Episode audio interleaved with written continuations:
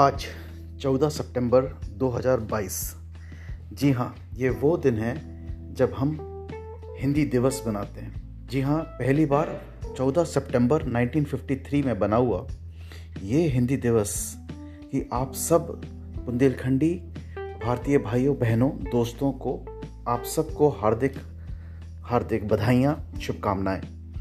हिंदी दिवस, आज मुझे हिंदी दिवस के मौके पर अपने मातृभाषा के सम्मान को आगे बढ़ाने के लिए कुछ बोलने का मन हुआ और मैंने फ़ोन उठा के रिकॉर्डिंग शुरू कर दी।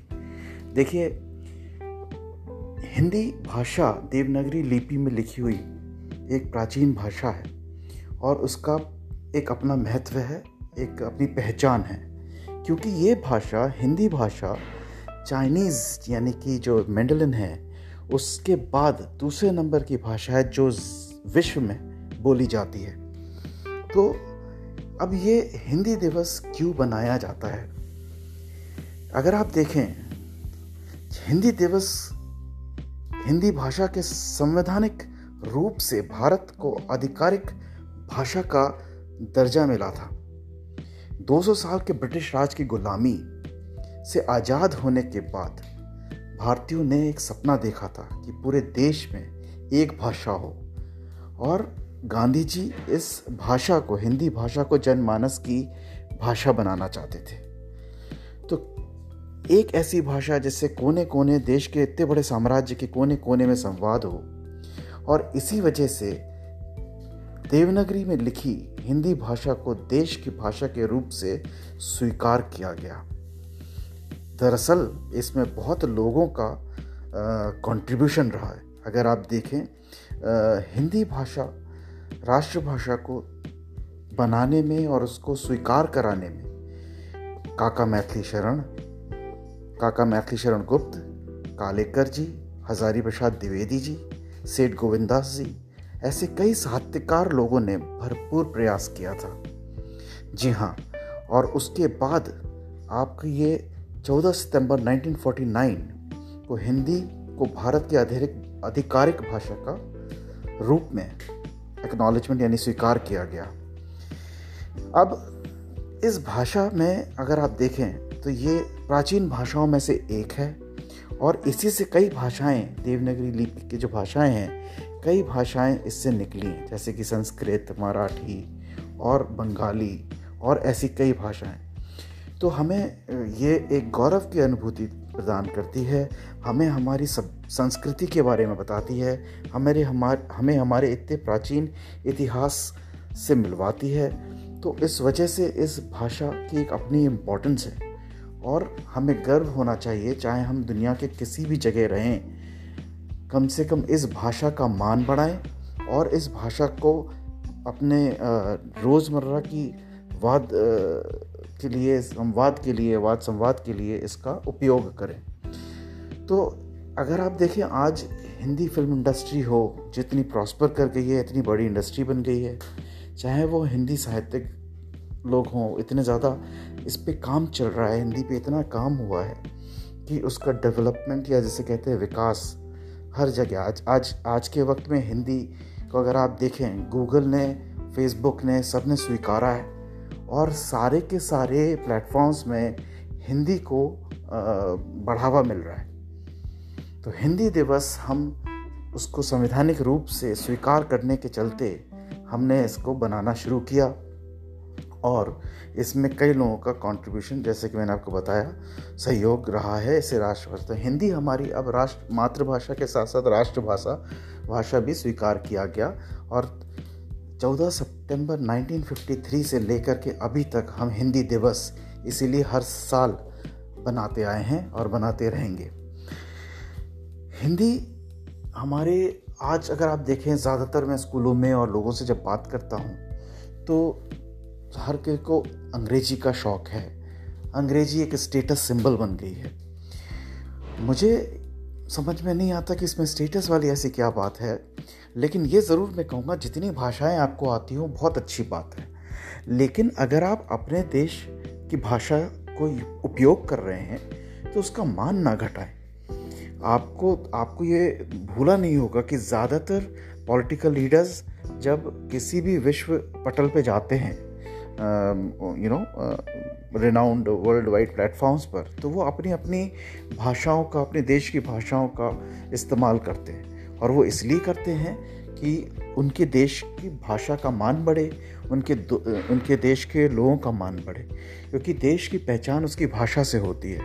और कई बार हमने देखा है आज से पहले भी कि जब भारत के कई सारे लीडर्स बाहर गए हैं तो उन्होंने हिंदी में ना बोल करके अंग्रेजी बोलना सही समझा। उस वक्त की सिचुएशंस और उस वक्त का समय में क्या सही लगा उन्होंने वो किया, मैं गलत नहीं ठहराता उसको। लेकिन आज मैं कई नेताओं को देखता हूँ जो बाहर जाते हैं और जाकर के हिंदी बोलते हैं और हिंदी में अपनी पहचान कराते हैं, और जो ट्रांसलेटर्स हैं वो उसको अंग्रेजी में बदल के सब लोगों को बताते हैं। उससे एक चीज़ साबित होती है कि हम अपनी भाषा का मान करते हैं और हमें हमारी प्राचीन इतिहास और भाषा पे गर्व है, और हम पहचानना पहचाने जाएं हिंदी से, हमें उसमें ज़रा सी भी आपत्ति नहीं है, बल्कि गर्व की अनुभूति है।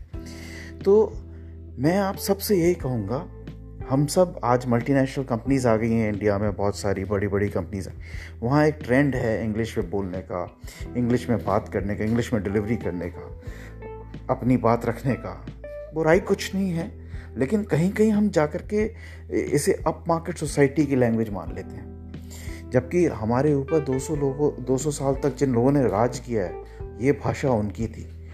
तो हमें ये भूलना नहीं चाहिए कि हम अपना सारा जो काम है वो अपना हिंदी में रखें, हिंदी को महत्व दें, और हमेशा कोशिश करें कि भाई अपना जितना काम हम हिंदी में कर सकें उतना हम उस पर करें। इसके साथ साथ मैं आपको एक किस्सा सुनाना चाहूँगा। एक मैंने छोटा सा वीडियो देखा था जहाँ नवाजुद्दीन सिद्दीकी साहब ने बड़े अच्छी बात बोली, सबके साथ बैठ करके किसी प्रेस में वो बात कर रहे थे इंटरव्यू के दौरान, कि देखिए जब मैं, ये नवाजुद्दीन सिद्दीकी साहब का कहना है कि जब मैं साउथ की फिल्म्स में जाता हूँ, मैं देखता हूँ डायरेक्टर बैठे हैं, कैमरामैन बैठे हैं, क्लैप बॉय बैठा है, सब आर्टिस्ट, लाइटमैन बैठे हैं, सब बैठे हैं, वो सब वहाँ की लोकल लैंग्वेज में बात करते हैं। जब मैं किसी और उसमें जाता हूँ वहाँ भी मैं यही देखता हूँ, चाहे तेलुगु हो चाहे मलयाली हो, तो वहाँ पे हर किसी को एक भाषा, एक पेज पे होते हैं, वो हर किसी को समझ में आ रहा होता है क्या माहौल है, किस चीज़ पे बात हो रही है, किसको क्या करना है। इसके विपरीत जब हम बॉलीवुड में आते हैं और अपने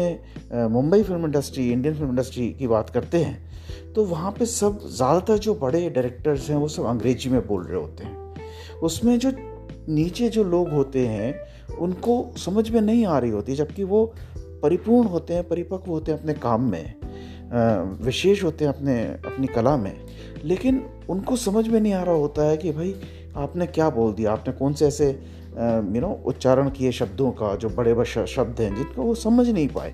और उससे क्या होता है कि ये कलाकार का ना जो अंदर का कला है जो वो और अच्छे से निकाल सकता है, अगर आप उसे स्पष्ट भारतीय हिंदी भाषा में समझाएंगे तो वो उस चित्र को, उस सीन को और अच्छा और इंटरेस्टिंग, दिलचस्प बना सकते हैं।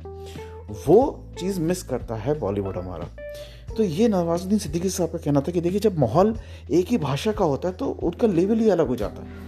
यहाँ आप डायरेक्टर अंग्रेजी बोल रहा है, हीरो हीरोइन अंग्रेजी बोल रहे हैं, क्लैप मैन और कैमरा मैन को समझ में नहीं आ रहा है, या जो आपका यू नो जो मेकअप मैन है, उसे आर्टिस्ट है, उसे समझ में नहीं आ रहा है, कॉस्ट्यूम डिज़ाइनर को समझ में नहीं आ रहा। तो कहीं ना कहीं एक यू नो कम्युनिकेशन गैप रह जाता है, छूट जाता है।